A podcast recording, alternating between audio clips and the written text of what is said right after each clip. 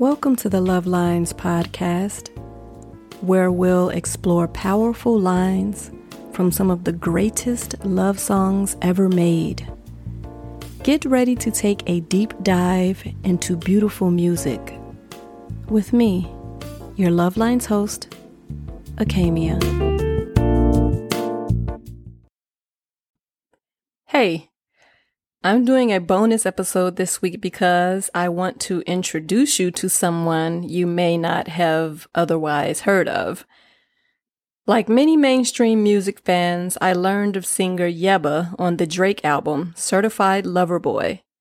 The song is only about two minutes long, so you might consider it more of an interlude.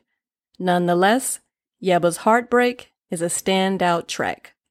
It's serene and haunting with the melodic piano accompanying soothing vocals that ruminate on the desire to remind a lover of their worthiness. Yebba's Heartbreak could have just as well been the song we talk about today. It almost was. I went back and forth on whether to dig into lines from that tune or focus on those from Distance, my favorite song on Yebba's debut album, Dawn. A few details helped me lean toward this choice. For starters, Distance is Yebba's song on Yebba's album. Then it's longer, allowing more material with which to work. Third, it's just an alarmingly beautiful track, unlike anything I have ever heard. Both songs fit this description, which led me to my most impactful realization. The voice is the story here, and you get to witness its full breadth on distance. Abigail Elizabeth Smith will make any song feel poignant. She just has one of those voices, one of those distinct, piercing tones that give a song resonance it couldn't have otherwise achieved. You'd never know Yebba hails from West Memphis, Arkansas, though in fairness, you can't connect her voice to any region or dialect. It is very much a singular sound.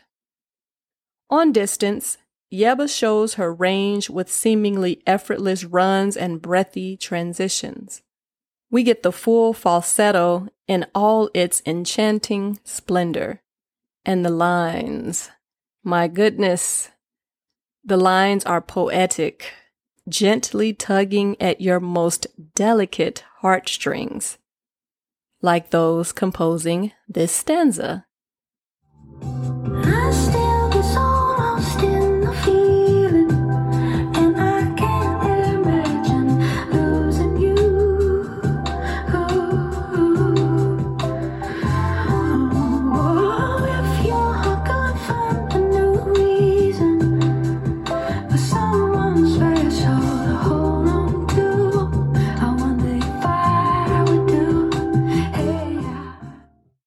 Here's what she says if you maybe couldn't decipher every word through her creative delivery.